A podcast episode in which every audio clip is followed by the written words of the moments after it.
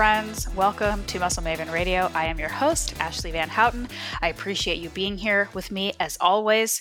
Today's topic is a popular one. I have talked about it before, I've had other guests on before to talk about gut health, but it's an important one, and it's a topic that is always really popular because I think it's pretty universal. Most of us have struggled with digestive issues or gut health at some point in our life. Um, maybe it's cyclical or stress related, or um, maybe it's chronic, maybe it's autoimmune, maybe it's something that's really complex and layered and can be very, very frustrating um, and difficult to overcome and get to the root of.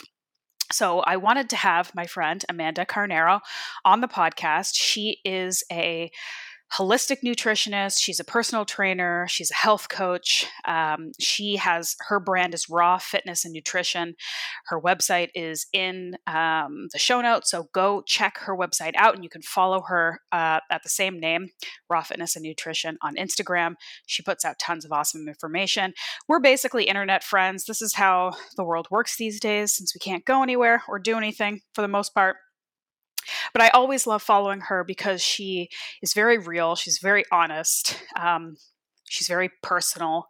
You really feel like you know her um, when she's sharing information with you online. She also is one of the only women I know who eats as much organ meat as I do. So we share mutual affection for liver and beef tallow and tongue and also chocolate. So we talk about that. Um, she does work one on one with clients. She is taking clients. So if you are looking for an awesome online trainer, health coach, nutritionist, um, if you're working on fat loss, if you're working on gut health, those are the two things that she focuses on. Um, she is available, so you can check that out online as well. And then she has two courses that she offers one on gut health and one on fat loss that you can kind of do at your own pace, which is amazing. Um, I've learned, especially again during these on and off quarantines, how important it is to constantly be educating yourself. I'm currently doing two uh, courses myself to learn more about um, nutrition and coaching and fitness and strength. So I'm all about that hashtag always learning life. And she is too. So she has these great courses for you. But anyway, we basically just dive into um, the complexity of gut health and the reality that no one wants to hear that it is usually about so much more than what you eat. It's about how you live your life, it's about your stress and your relationships and your sleep.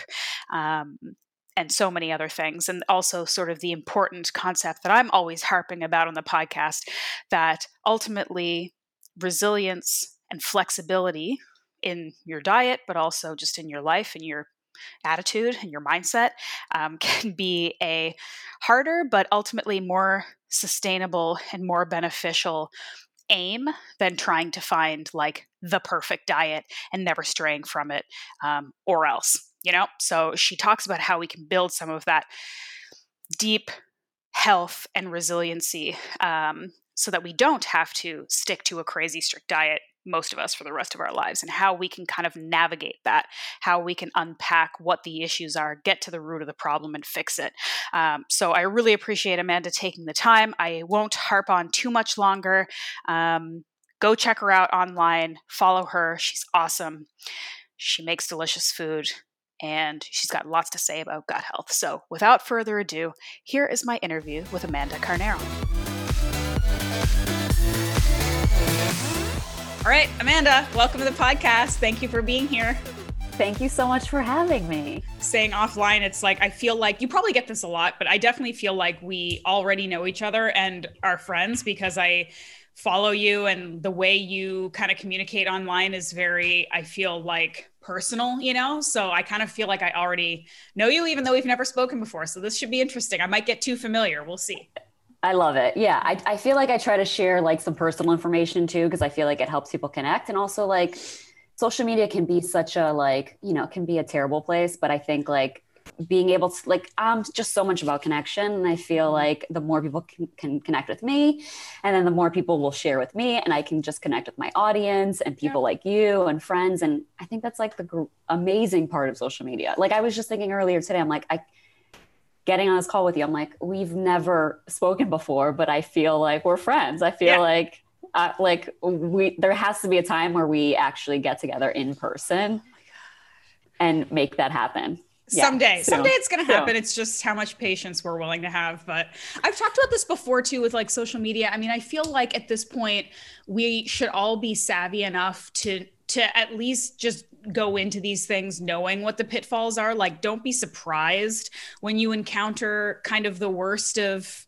humanity. And don't be surprised that there's there's sort of a lowest common denominator effect with social media that can be really frustrating. But i have found like my net like it's been net positive for me you know for the same reason. Like i i feel like if you are just if you don't kind of invest too much of your soul into it you just sort of try to be who you are and try to meet people where they are. Like you are going to find awesome people. And i've made incredible friends and colleagues and and connections just on social media. So i mean as long as you don't kind of let it take over your life i mean i feel like it can still be a really good tool. I absolutely agree. It's definitely like what you make of it right? Yeah yeah. Like if you go into it with like a negative mindset and thinking that it's like awful and there's, you know, of course there's like a negative side to everything, but it's really your perception of it. I yep. think. Yep. You know? Yeah. Yeah. Um, so I want to talk about a lot of things, like including just how nice your skin is and your eyebrows, because that's what I care about. um, but get like gut health because I know that's a big part of the work that you do, um, and organ meats because you're also, I think, like one of the only other women I know who eats it as often as I do, um, and I feel like we're on our own like little mini crusade there. So I'm very excited to connect with somebody who is as into it as I am. But maybe first, before we get into kind of details, if you could just kind of tell the audience a little bit about your background and kind of how you came to be doing the work that you're doing now. Yeah, so I've been kind of in the wellness space for, I want to say like 14 or 15 years now. I started as a personal trainer, did that, and then really fell in love with nutrition through that. Um, became a health coach and then a nutritional therapy practitioner in the last couple of years, and then a restorative wellness practitioner as well. Um, focusing on gut health and fat loss. And I work with like mostly Gen Pop, uh, general population, just women who kind of feel like they're confused. They don't know who to listen to. They've tried everything, things are still not working for them. And they're just like kind of taking information from like all different parts of the internet or friends or whoever else is telling them certain things, or even nutritionists that are just giving them, you know, information that is not great. Garbage. And, um, just so those are the people that I usually, exactly. I am flabbergasted sometimes when I hear like when clients come to me and they're like, I saw this nutritionist and this is the meal plan she put me on, or this is the uh, advice she gave me. And it, ugh, it breaks my heart because I'm like, you've been following that with not even, it's like, okay, maybe if you were seeing results, but it's like you're not even seeing results and then you're feeling like shit at the end yeah. of the day. Yeah. Like that is, that's, that is why I, I do this work, you know, to help people give them the right information to help them actually feel good and get the results that they want. Mm-hmm. And you you kind of got into this line of work because you were trying to figure out some things for yourself too, right? Yeah, I mean, I feel like I constantly struggled with losing body fat and just constantly like was struggling with having just extra weight on me that didn't feel good, gut issues, um, energy issues, skin issues, um, you know, all the things. Yeah. Yeah. So, how do people decide to work with you? Because one of the things that I'm fascinated about with coaching and especially online coaching, which is what basically everything is now, or just even like a nut- nutrition kind of nutritionist relationship or whatever online. Um, one of the things I'm more interested in is like the psychology of it, right? Because as you've alluded to, and as we both know being in this industry, it's not just about giving people information. It's about them being ready to accept it. It's about them being ready to try different things, things that may be completely opposite to what they've been ingrained to believe is is correct. Um, and I just feel like if it was about getting people the right information, we'd all be healthy. There's obviously so much more to it than that. Um, so, how do you start a working relationship with a potential client? Like, what's kind of like the intake, feeling out process like? I'm just fascinated by this. Yeah, well, I think it's multifaceted. So, I think, well, first of all, I really try to build a build trust with people. So when people are coming to me, they already have some sort of trust. I mean, I think that's the most important thing because if somebody's working with me and they don't trust me, then they're not going to take anything that I say and they're not really going to either experiment with it or really believe that it's going to help them. So I think that's the first thing. Um, in terms of like, I, I also work very intuitively with clients. So I never, and I tell clients this all the time, like, I never come on I never bring on a client and have like a list of things that we're going to do. Mm-hmm. I really try to listen to the client and see, like, first of all, what they've tried before, what they're currently doing, um, what their nutrition is like, what their lifestyle is like, what their sleep is like, what their relationships are like.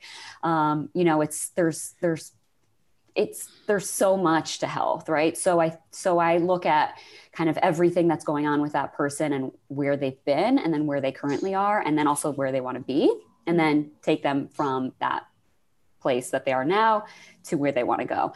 And a lot of the times, like, you know, it's like people people come to me and all they want to do is talk about nutrition. They want to know exactly what to eat.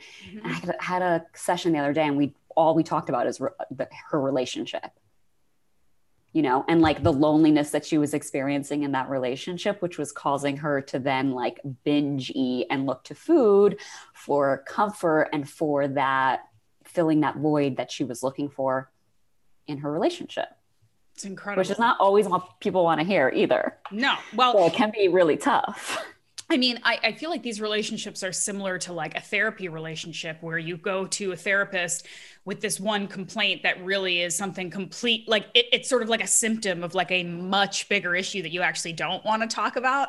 Um, i wonder if you do you approach it with because a colleague of mine he was explaining something to me the other day that i guess I, I knew but the way he explained it and i really kind of thought about it a little bit is like the difference between so there's these like major markers of health right that we talk about sleep stress nutrition gut health hydration all of these kind of major sort of buckets right?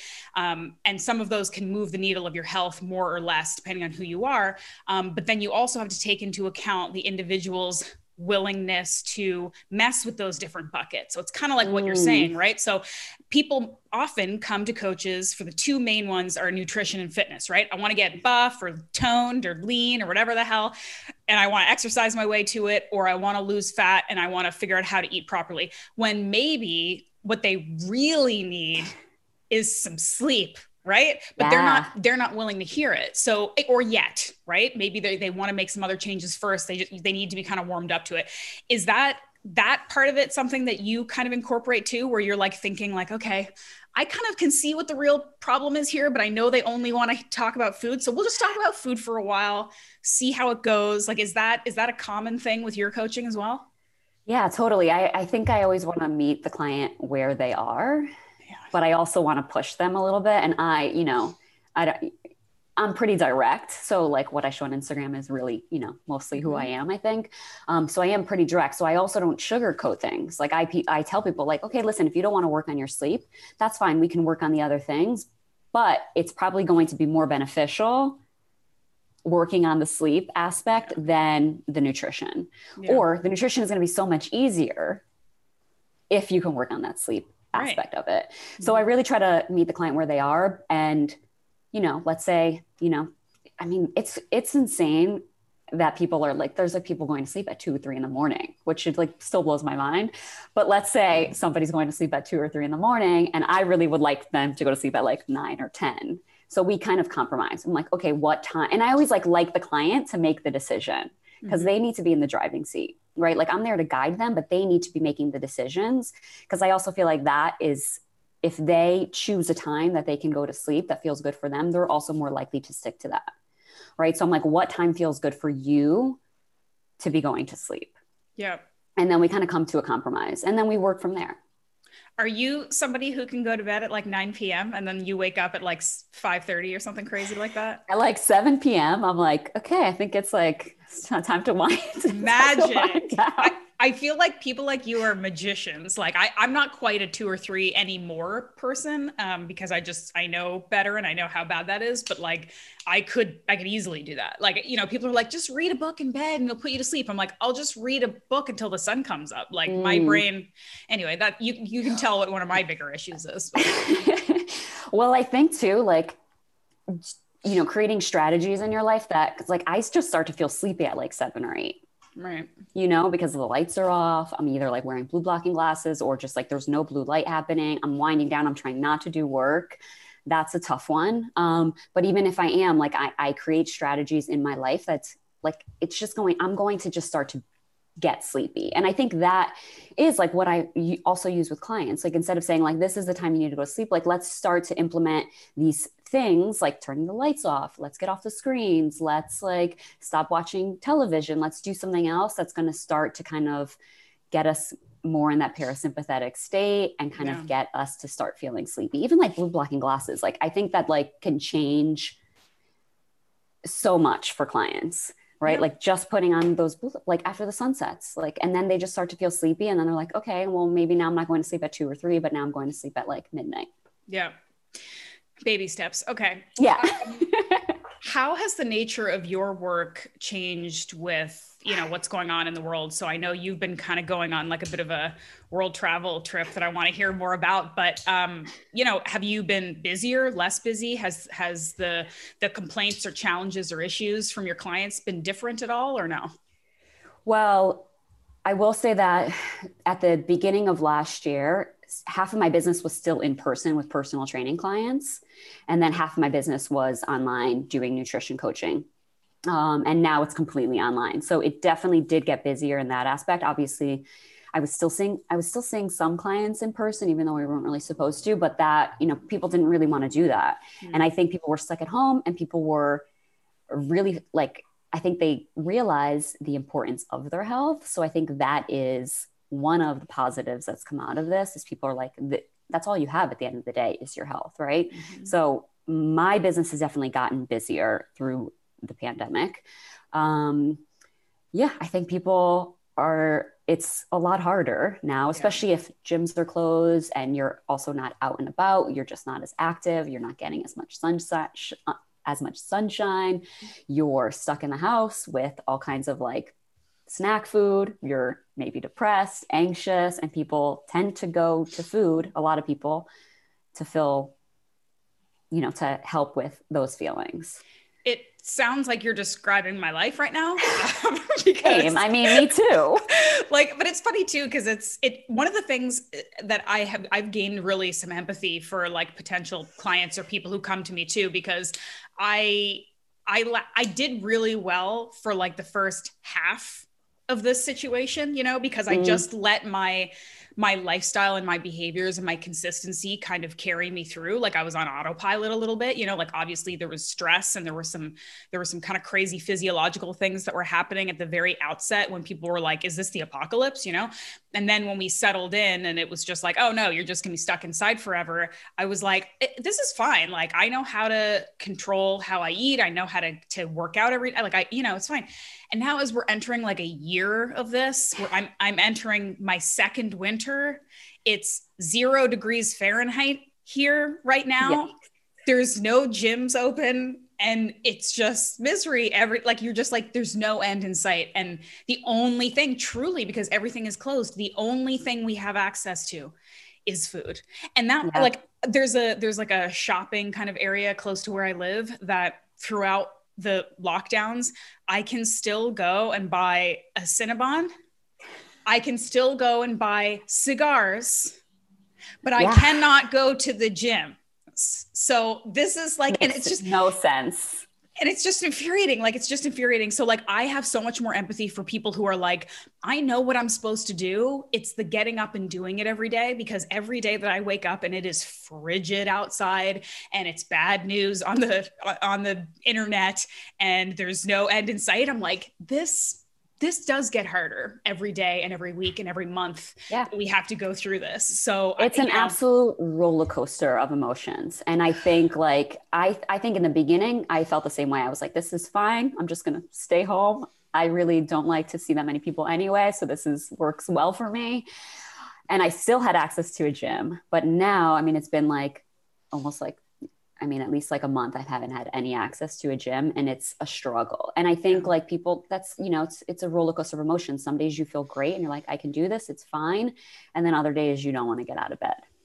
Was was the like kind of situation in California and just the the ongoing pandemic was that part of the reason why you decided to move and go on this adventure? I think that was part of it for sure. Um, you know, I I moved to Los Angeles to be an actress, so I moved there in 2005, I guess. Yeah, 2005 to be an actress and I think like you just kind of it's it's the day to day, right? You just are like, okay, this is what I do every day, and like obviously I'm not acting anymore, but it's like, okay, I'm still living in Los Angeles. I've started my business here, and I think it gave me some time to slow down a little bit. And I had a moment where I was like, why am why am I here? Also, nothing's open, so really, what am I doing here? I have now the opportunity to live wherever I want to live, mm-hmm. and maybe Los Angeles is not the place for me. You know, yeah. it's smoggy, it's dirty. a lot of people think Los Angeles is this beautiful sunny place and it can be but I was like this is I'm I'm not happy here anymore and it's like time it's just time to make a change which is part yeah so I think that was part of it and everything has been closed down since I mean for almost like a year now yeah I think they opened up for like a month so I think yeah I mean I just wanted to like I needed a change yeah what are speaking of change so you're in the UK now right you've been there kind of hopping around a little bit different places Airbnbs and stuff?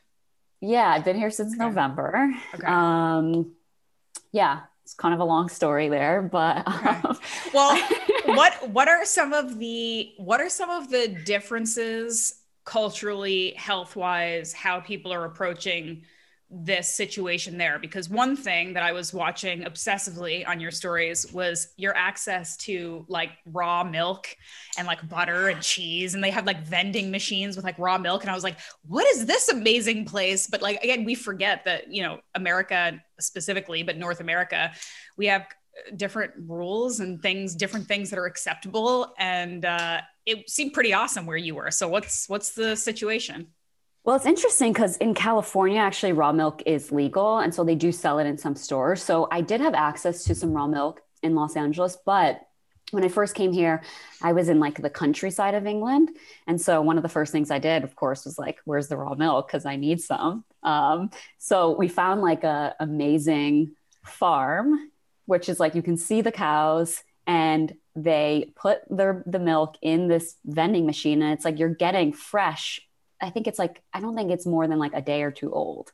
So you're getting fresh, fresh milk from these cows. You put your glass bottle in the vending machine, raw milk comes, comes out, out, You get, yeah, it's amazing. How do and, they, what, what is the process though? Because obviously they're not pasteurizing it. They're not doing all the like super heating that's supposed to like clean it but also takes out all of the good kind of elements of it. But what are they doing? Like there's got to be there's got to be some some space between like udder to glass right? Or no? I i don't know but okay. i don't think there's much. Like i okay. think i think usually there's some testing involved and i don't know if that specific place was doing testing. Um, i was just kind of trusting that it was fine and i was you know i, I didn't get You're sick fine. at all from it yeah mm-hmm. i also think like there's so much good bacteria in that raw milk that even if i think you're more likely to get sick from pasteurized milk than you would be from raw milk because there's so much good bacteria in it that it would actually probably get rid of any of like any kind of bad bacteria that was in it mm-hmm. but yeah it's been um interesting here. I mean, I'm in London currently and everything is closed here, which is not great. But um, the organ meat situation, like you would be so happy here because oh, yeah. it's everywhere. Like you can just go, you can buy like tongue in the supermarket, just in a random supermarket. So great. The access is so much greater than it is in the States. And I just think it's, it's just, they're not scared of it like yeah. we are in America, at least some of us. Well, I know when I uh, when you know my book came out, like people from everywhere but North America were like, "Yeah, dude, like we're already on this bandwagon. I get it. You don't have to convince me, right?" Because I just feel like every time I was like doing a podcast or I was talking about this book, there's always got to be this massive preface. And you know, from from like seeing the book, a big part of it is like the educational component, the sort of hand holding, the kind of like warming you up, right? Because there are a couple great, there are a few great organ meat cookbooks out there, but often they're from like French chefs who are just like, here's a kidney, here's some a delicious recipe that will take you 12 hours with this kidney. I mean, the average person isn't going to buy that and find that accessible, right? So instead, I'm like, here's a kidney. It's not that scary. Here's how you make it. Here's a recipe that'll take 45 minutes. Like, you know, so um, but yeah, like nowhere else, like it, any other part of the world, they're just like, yeah, of course we use this stuff. Why wouldn't we use it? It's delicious, it's nutritious, it's cheap.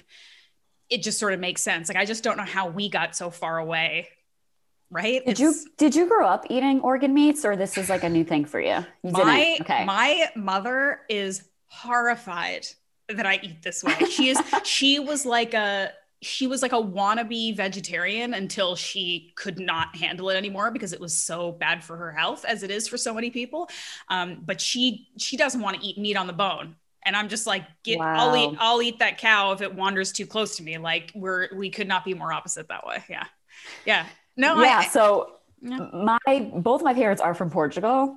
So I grew up in like a very, I mean, my parents were, were like, at least my mother was very Americanized.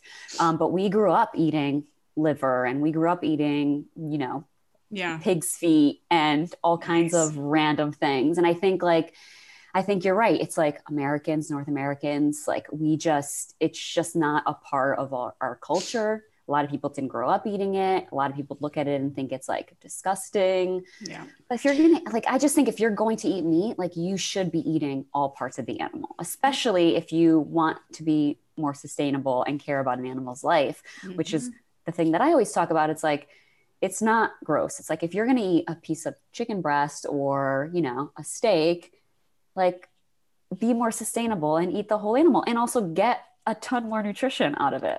Yeah, if you're going to be pragmatic about it, it's like you're throwing away it's like you're throwing away like the stuff inside the package to eat the package. Like it doesn't make yes.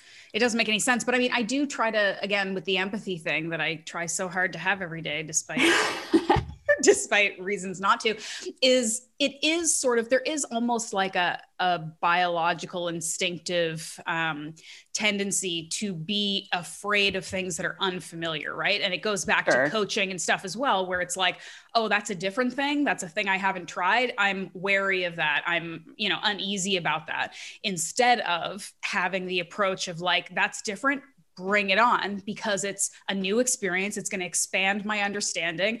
And if you don't like it, you are literally the same as where you started. You have not, there's, this is like a zero loss kind of proposition here, right? That's how I try to try to position it. Cause I know so many people who are like, you know, they didn't, they haven't eaten like, I don't know, I'm trying to think of like, like a dragon fruit and they're like 40 years old. I'm like, what's the what what do you think bad could happen to you? You know what I mean? Like just try it. And like you said with the raw milk, I mean, I get a lot of people asking me questions about you probably do too, about um like vitamin A toxicity or like toxicity mm. with eating too many organ meats. And I mean, just the fact that it would be very difficult physically difficult to eat so many organ meats that you'd that would even be a problem right but also it's just like that if you throw 100 people in a room 99 to 100 of them are going to benefit more from eating some liver than the potential risk of eating too much or it you know having a problem with their system. You know what i mean? But it's just people want to look for that well what's the way this could turn out badly? Like what's the downside mm. to this? Instead of just try it and see what happens you know Right. And I think that also goes back to like you're looking at like supplementation, like trying to supplement something, and then maybe that can cause some kind of toxicity, right? Where it's like we're looking at the whole food mm-hmm. and you're going to be getting so many different types of vitamins that are going to balance it out, which is the whole point of whole food, right? It's like yeah. use that instead of using a multivitamin or any kind of supplementation and you're going to be like it's yeah, it's it's it's unbelievable. It's like it's a whole food. Yeah. Like we've been eating these foods for ever. Yeah. Yeah. Forever. When I if I like post pictures of like a Pop Tart binge, people will like laugh or joke with me. Right. And if I post a picture of like making tongue, people are like, "What's wrong with you? What? Who are you know?" I get comments from people all the time. They're like, "You scare me. Like you are. What is wrong with you? Like how did you grow up?" And I'm just like, "Really?" Because I'm eating a different part of the same animal you're eating for dinner. Like really? That's the okay. All right, fine. And I, I think it is too about like giving people the knowledge and the understanding of like what the benefit is for them and then taking them through baby steps. So one of the things like I still do this from time to time, but like one of the things that people can do to start eating organ meats is like do the um, the like ground beef or some mm-hmm. kind of ground meat that's like 75% ground beef with the organs mixed in. So it's like it's nothing different than what you're already doing. Like if you want to cook some ground beef, like just pick this one with some organ meats in it that you're not even going to taste the difference, right? Like let's just start there. And then maybe we can go to like some chicken liver or lamb liver I completely agree. I mean, I think again, it's like the meeting people where they are. I told people like my biggest recommendations for getting started are if you're in a place that's that's normal and stuff is open, have a professional make something for you. You know, if you right. want to try liver or sweetbreads or tongue or heart, go somewhere where they know what they're doing. You don't have to do any work. You don't have to handle it. You can just experience it and realize that these things can be delicious as well as nourishing, right? Um, have the butcher pre grind this stuff for you. You don't have to go and buy liver and handle it yet. If you're freaked out, have somebody else do it. Like make it as easy as possible um, and work your way up. And you'll find one day that you can hold a calf brain in your hand and not think anything of it because I've been there. It's a trip, but you know, whatever. If you and people have the resources like like your book now to you, I mean, yeah. and yeah. to to make these things and keep it really simple. Yeah. And that is a thing. It's like it can be so easy. Like it doesn't have to be complicated. Like you said, we don't need to buy like a crazy French cookbook that's going to take us 12 hours to make something. Like it doesn't need to be like that. Yep. If you have a client, maybe you do, um, that's like, uh, I want to listen to everything you say. I trust you, but I'm not going to eat meat. Do you? I feel like I've seen on Instagram before. You've been like, I'm probably not the person for you. Have you had to um, send people? Yeah, away? yeah. I mean, I will. I'll, I'll try to talk them out of it. I think.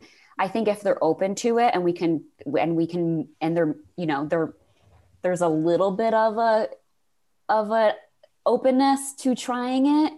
Um, then I will work with those people. Um, and a lot of the times they end up by the end of our work together, like eating all the meat and because I, you know, I, I, had a client recently, actually, um, a, a, male client who was vegetarian, not working for him at all. But you get so stuck to these ideas that this is what's good for you and this is what's working for you.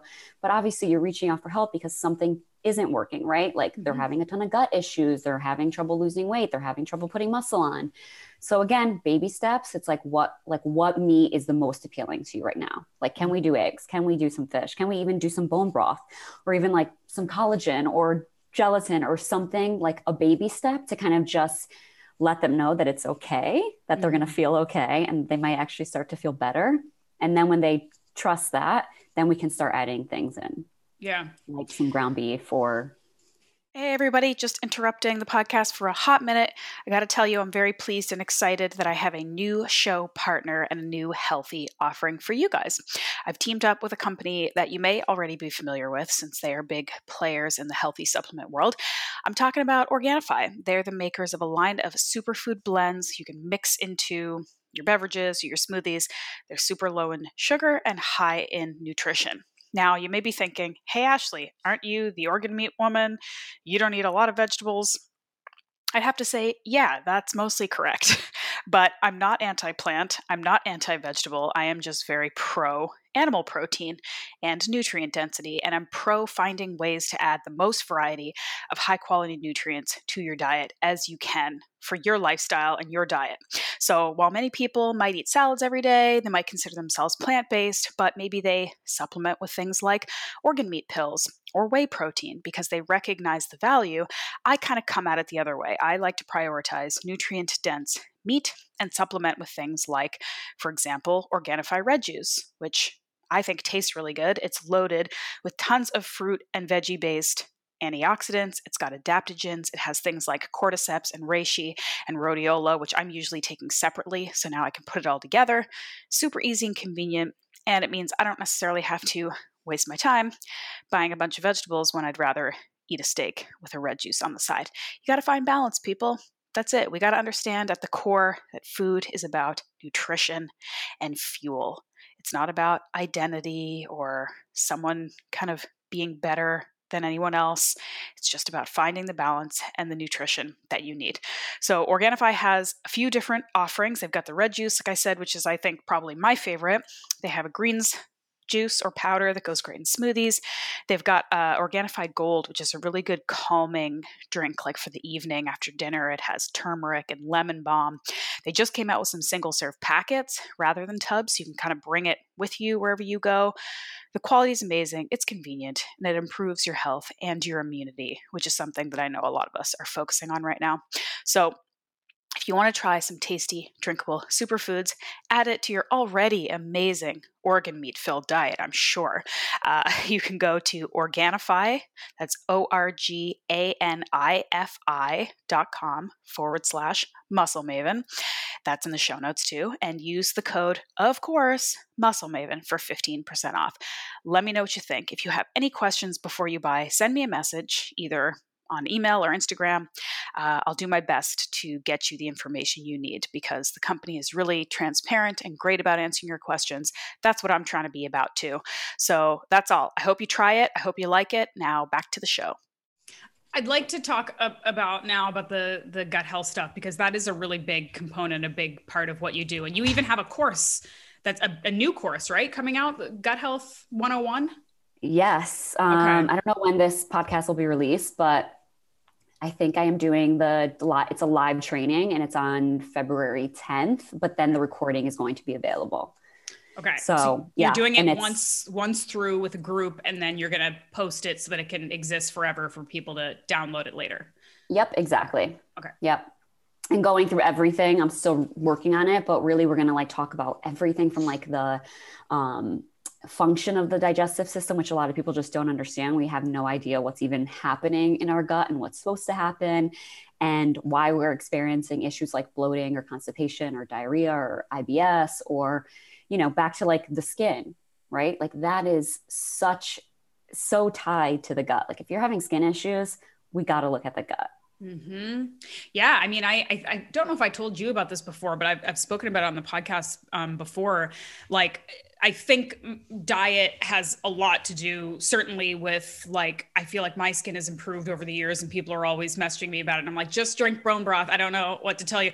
I can't get Botox. There's nothing open. That's not what's happening here. like it's, it's collagen straight up. But when I first, when I, we first got locked down, um, I had what I determined later, and this is probably something you deal with a fair bit, uh, an issue regulating my histamine so mm. I was getting like hives and like weird skin issues that I had never had before. And I was like, all I'm eating is like avocado, bone broth, like meat, mm. fermented foods, like all of these crazy high histamine, but also like super food foods that I normally love and enjoy.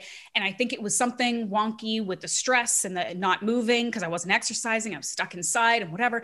It started affecting me differently. And so I had to go through this process too, where I had to reevaluate everything about my lifestyle and food that has always been healthy and served me suddenly was haywire. And I started taking probiotics and digestive enzymes, mm-hmm. and I started cutting out some of these things that were higher histamine. And um, the hives went away. But it, it reminded me that it's like you can't just pick like one stock. This is how you should eat. This is how you should be. And it's going to work for you and everyone else forever, you know, because even the best plan didn't work for me under those circumstances. So it was a really interesting learning experience for me. But I, I, I understand why it's so like overwhelming for people too because it's such a complex issue. Like where do you even start generally? Someone comes to you and they're like my digestion is garbage. Like how what's step 1 yeah well i think like for you you're already eating such a whole food based diet and i think a lot of people aren't. So like that is number 1 where we start. Yeah. and then yeah it is like it's it's so tough because sometimes it's like a lot about experimenting. Yeah. Um, I like to put people either on an elimination diet, especially if they're experiencing like any, you know, chronic issues.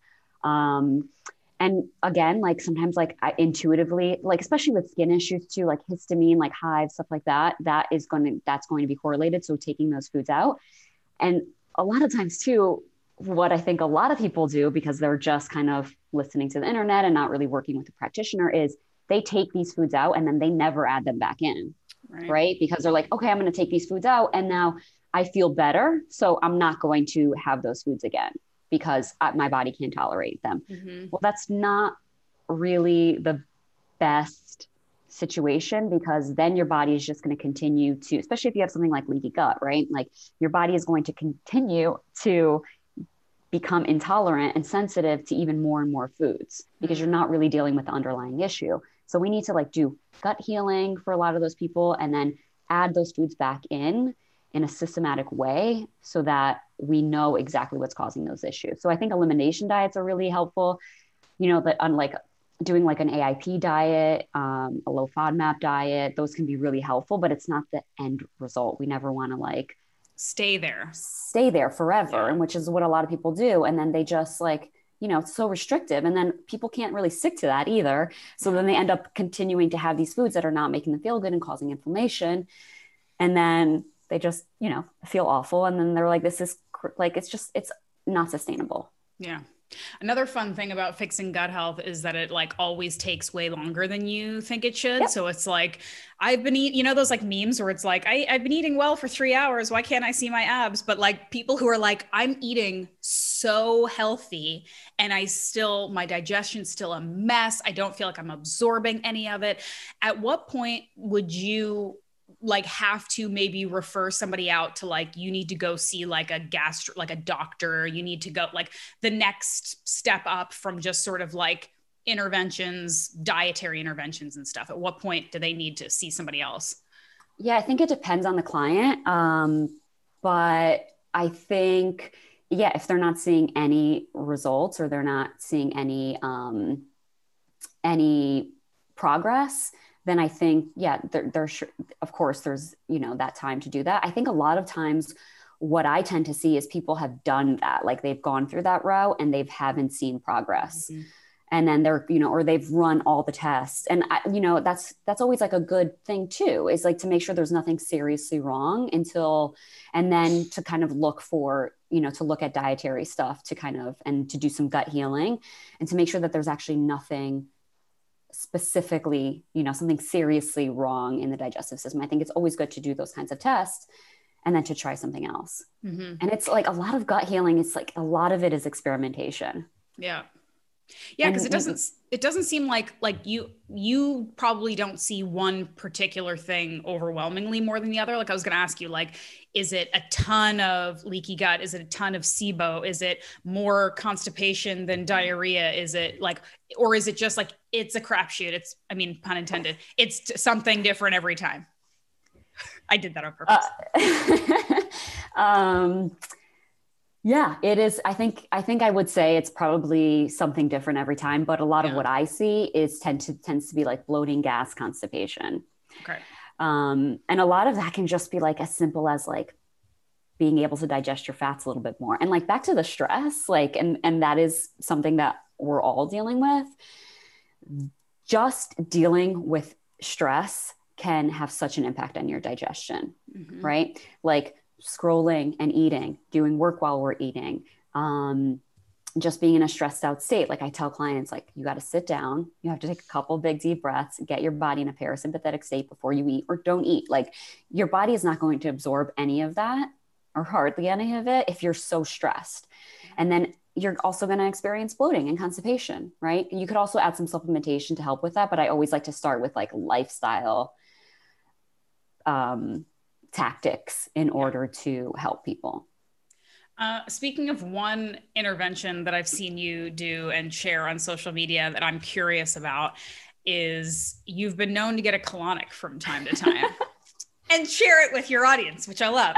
Um, I'm now, not sharing the, you know, well, not the details, the actual... but we know you're going. So, but anyway, so my thought there is like, isn't it sort of kind of like the whole idea of like doing a juice cleanse and you're like i'm so cleansed and it's like no you just didn't eat anything so your body kind of did its thing. Like isn't the colon isn't the digestive system supposed to be able to do this on your own? Why are you taking this extra step yeah it should be um, but it is like it's kind of like fasting in some way right so it's like we can have like almost like a little bit of a reset to help us kind of uh, reset i guess i think um, I think people use it as a band aid approach, which you don't want to do. You want to be doing all the things. And then you could also do a colonic to help, but it's not necessarily like this is the magic cure that's going to help your constipation, right? I think it can help with uh, clearing some stuff out so that you're able to absorb a little bit better. Um, I think it can also help with peristalsis. So it can actually make your colon a little bit stronger so that you're able to kind of push food through you a little bit mm-hmm. better. But again, like, yeah, it's not a band-aid approach. And like these things that I share, people like, okay, I should I go do that? I'm gonna start doing that. It's like, okay, you need to be doing kind of everything.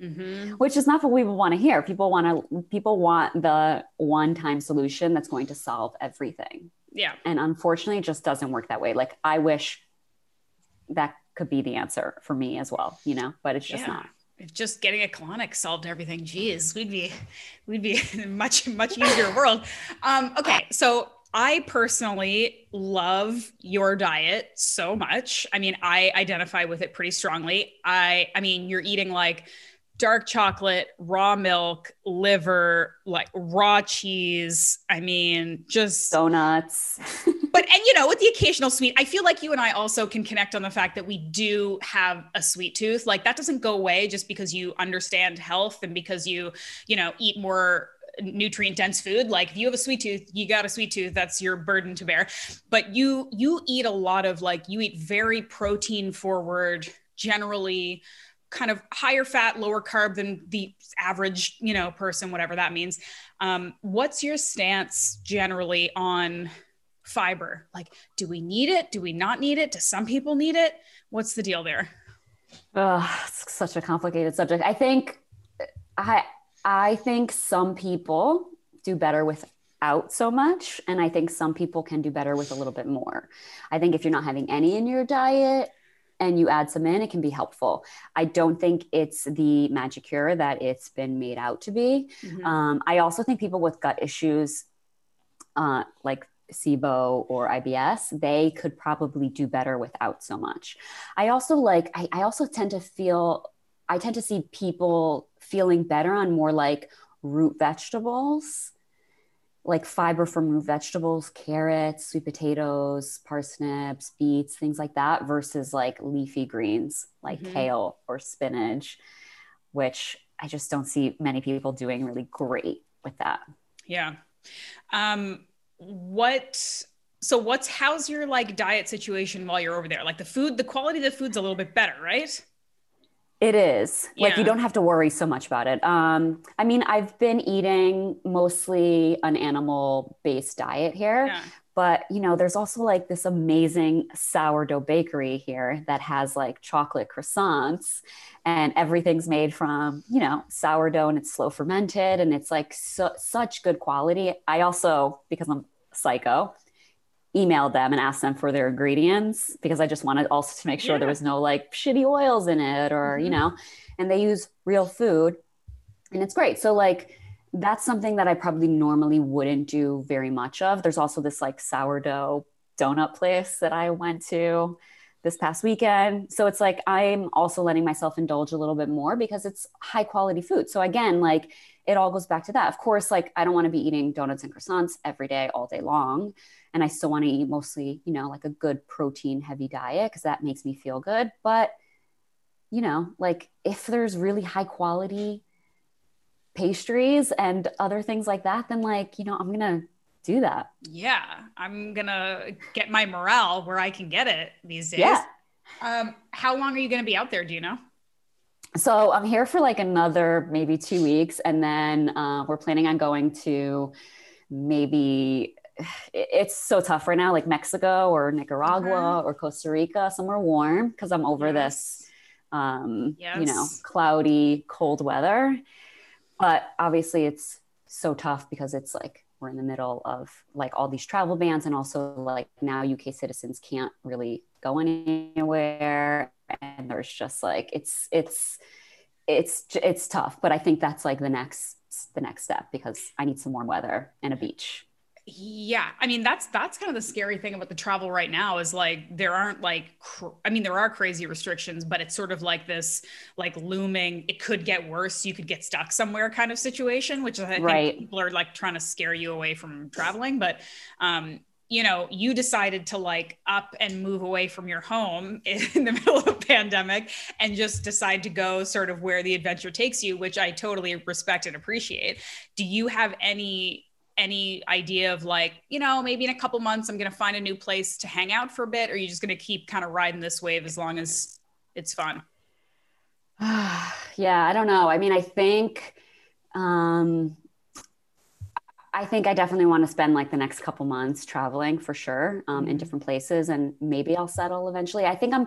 I'm also like this is the first time in my life that like I don't really have a plan. I'm like just taking it day by day, which is really freeing, but also a little terrifying. Mm-hmm. But I'm also not trying to think so much into the future because I'm like, okay, today, like at this point, I'm like still wanting to travel and still wanting to live out of a suitcase.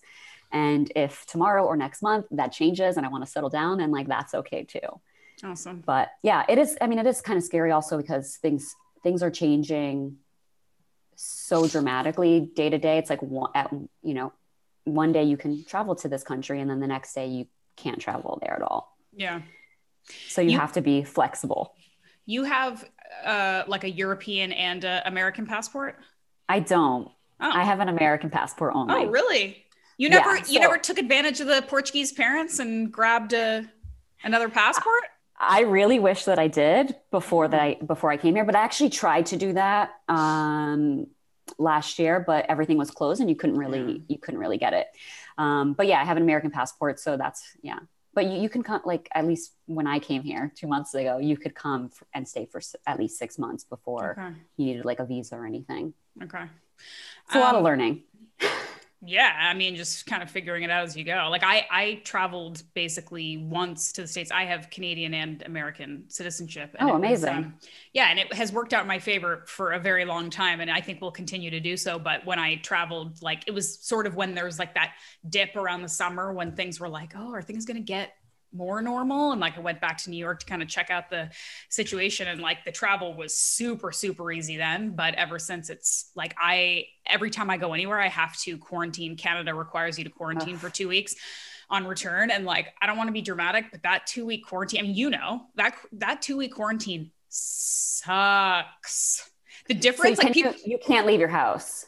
Can't leave your house yeah, like, like you, can be on your outside. property. Like you could be like if you have like a backyard. Like I was doing prison walks every night where I'd put a podcast on and just pace back and forth like 20 feet. Oh my God. That's how I like survived. But like two weeks, I mean, and I guess it, it's another way to feel grateful because even now while we're in lockdown, like I can still go for walks and it doesn't seem like much. But when that's taken away from you, you're like, is it really worth traveling? I don't know. So I'm I'm holding off, I think, until things chill out.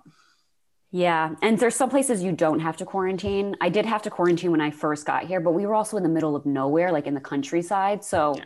I also, I want, I mean, I don't know if I should it's say beautiful. like I, yeah. And I also like yeah. went on walks. There's like nobody around me. Like there's no chance of me yeah. spreading it or me, you know, so yeah, it's, um, it's not, easy that's, that's not easy. Yeah. And there's some countries like I just, I, I mean, I, I'm trying not to go to places where the quarantine is going to be rough like that. Yeah. Yeah. Yeah.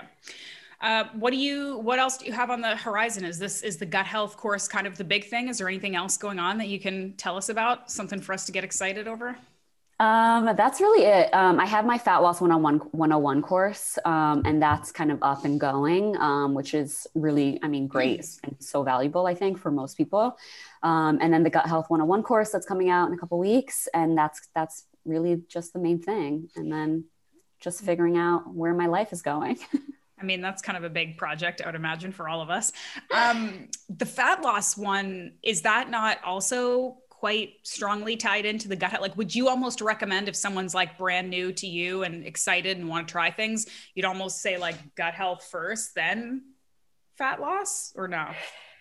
I would say if you're not having like chronic digestive issues, mm fat loss 101 would probably be the place to start. Also, just like even if you're not interested in losing fat per se, if you're just like interested in improving your body composition or just interested in health in general, like it's a great, there's so much information in there. Like it's just a great starting point.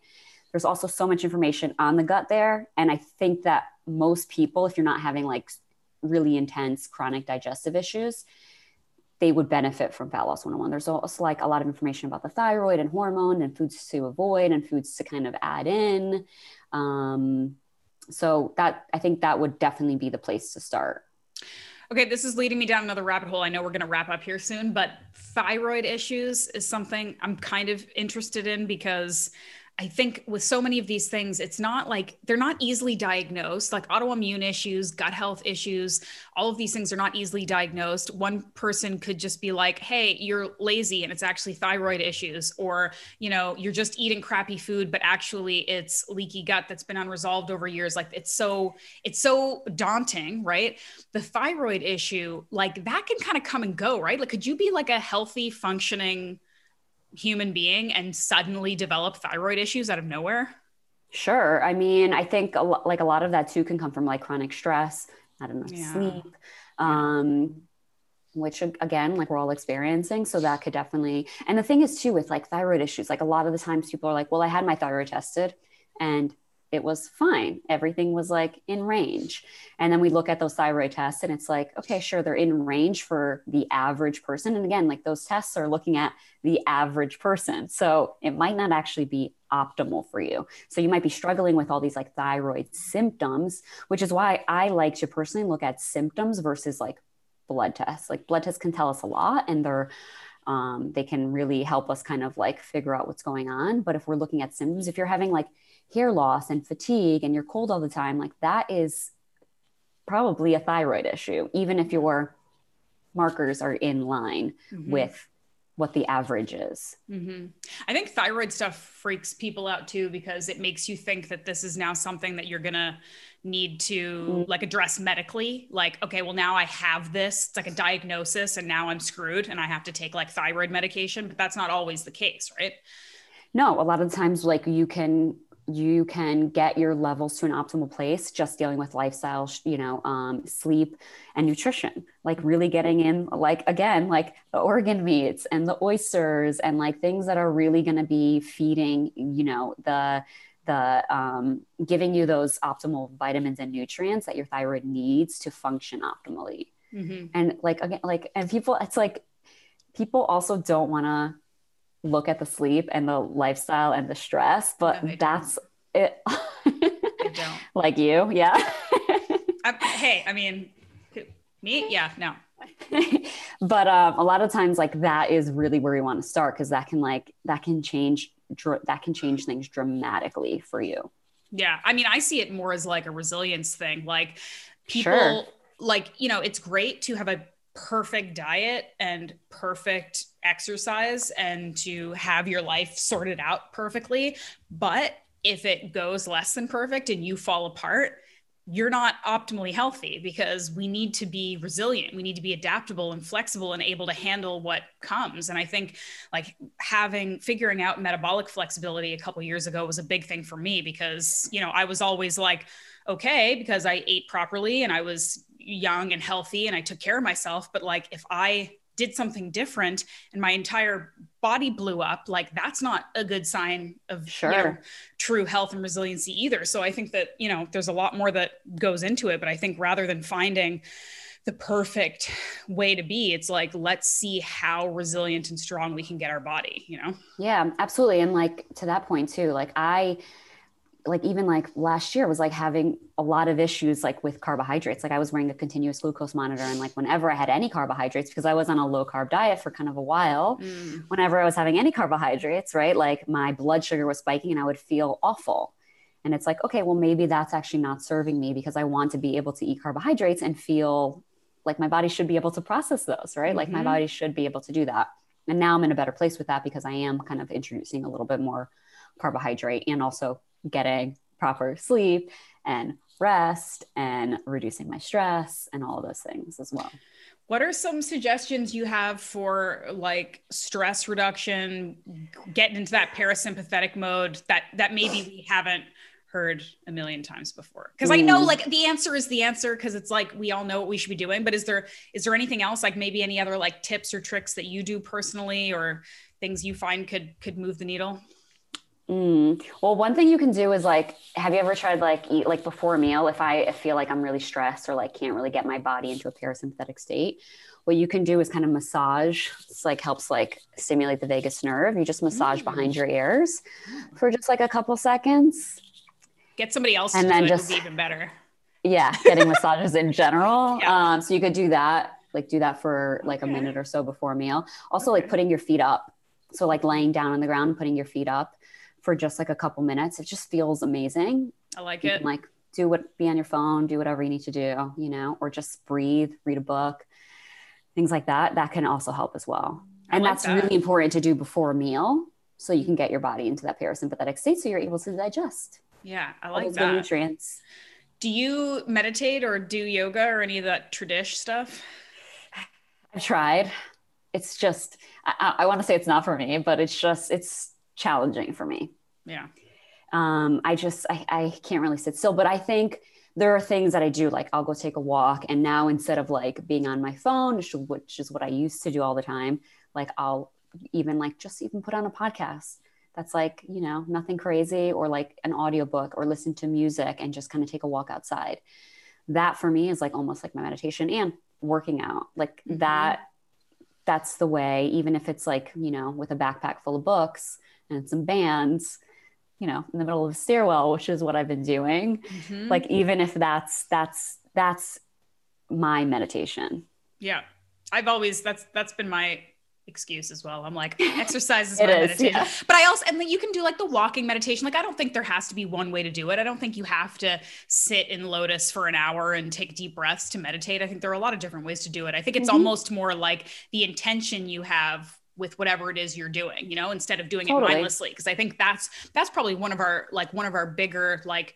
privileged issues that we have is that we can do so much of our life on autopilot we yep. can eat on autopilot we can exercise without really paying attention we can just live our entire lives like not really being there and it's so easier and more tempting than ever to check out right now because things suck so like you want to check out of stuff but mm-hmm. it's only making it worse so it's it's it's a tough thing but i think if we can even just sort of like build in more periods of the day where we're just like whatever it is we're doing we're just going to be fully there for it i think that yep. we'll be better off I think that's great. And also like even just like waking up in the morning and just like taking a couple deep breaths and like having a little bit of a gratitude practice, even like one thing, you know, like that can just like reset you for the day right? And just kind of start your day off in a in a better place instead of kind of just like rushing and immediately like jumping out of bed and going to do what you need to do. Like just lay in bed for like you know take five deep breaths or two deep breaths and just be present.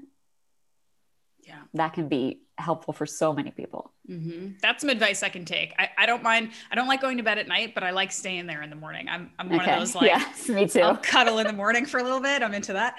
Um Amanda, thank you so much for taking the time. I'm so excited for whenever we're in the same country and we can hang out. I one of the things I mostly wanted to do when you were back in LA is go to this Erewhon because I never got to go there and I wanted to go and buy ridiculous, expensive, fancy yogurts. Like I just want to have all your money there. Because I'm like you. Anytime I travel anywhere, I want to go to like the weird health stores. I want to go to like the weird, like alternative, whatever shops and butcher shops and fancy places that do things weird and different. I'm always that's like always what I'm searching for when I go to new places. So I totally appreciate that. Um, but thank you for sharing your wisdom and just remind people where they can go if they want to sign up for your courses. Maybe are you even taking new clients if people want to work with you? I am. I'm on a bit of a wait list. I think my first opening is uh, end of or beginning of March okay. um, right now.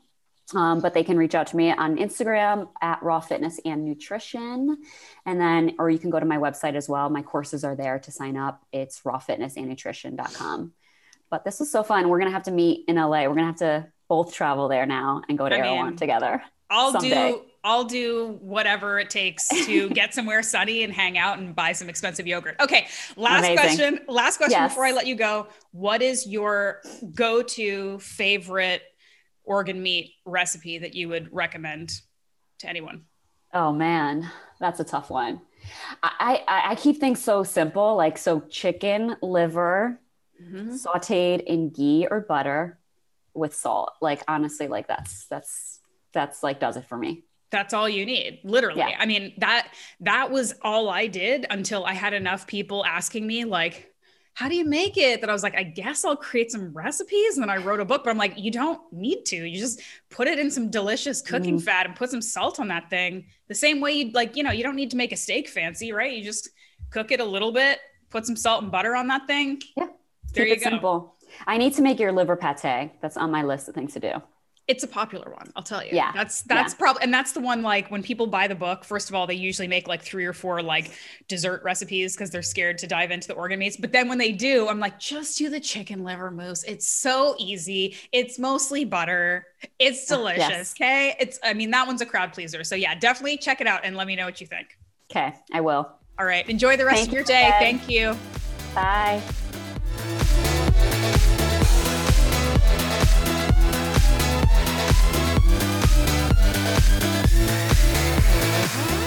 All right, that's it for today. Thanks everybody for listening. Thanks again to Amanda for coming on and chatting. It's long overdue.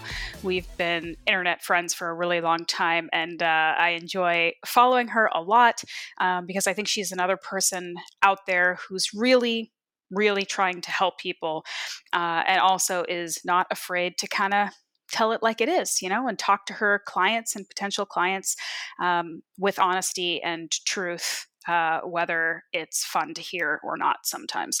So I appreciate her coming on and thank you again. Thank you to our show sponsor, Organifi.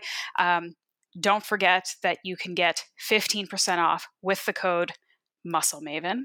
If you go to Organifi.com forward slash Muscle Maven, the link is in my show notes. It's O R G A N I F I. And they make really, really nice, nutrient dense nice tasting superfood powder uh, to put in your smoothies and drinks. Um, and it's great, especially for those of us who are a little bit more animal based, who are probably still getting more nutrient density than most people. Um, but you know, sometimes you want to get some of those antioxidants and some of those adaptogens from the vegetables and fruits and mushrooms and all the tasty things that we may not be eating enough of. This is a great way to do it. So Again, Organifi.com forward slash muscle maven, muscle maven for 15% off. Check it out. Join me next week because I have a very special announcement about a truly one of a kind program that I'm launching with a friend of mine. Spoiler alert, it's about muscles and training and nutrition and mindset and all of those things, but it's more in depth, um, more intense, more research based, more interactive uh, than anything I've ever done before, and anything that I've ever really seen before in um, this kind of specific area of fitness. So join me next week while I talk about it. You can learn more about the program.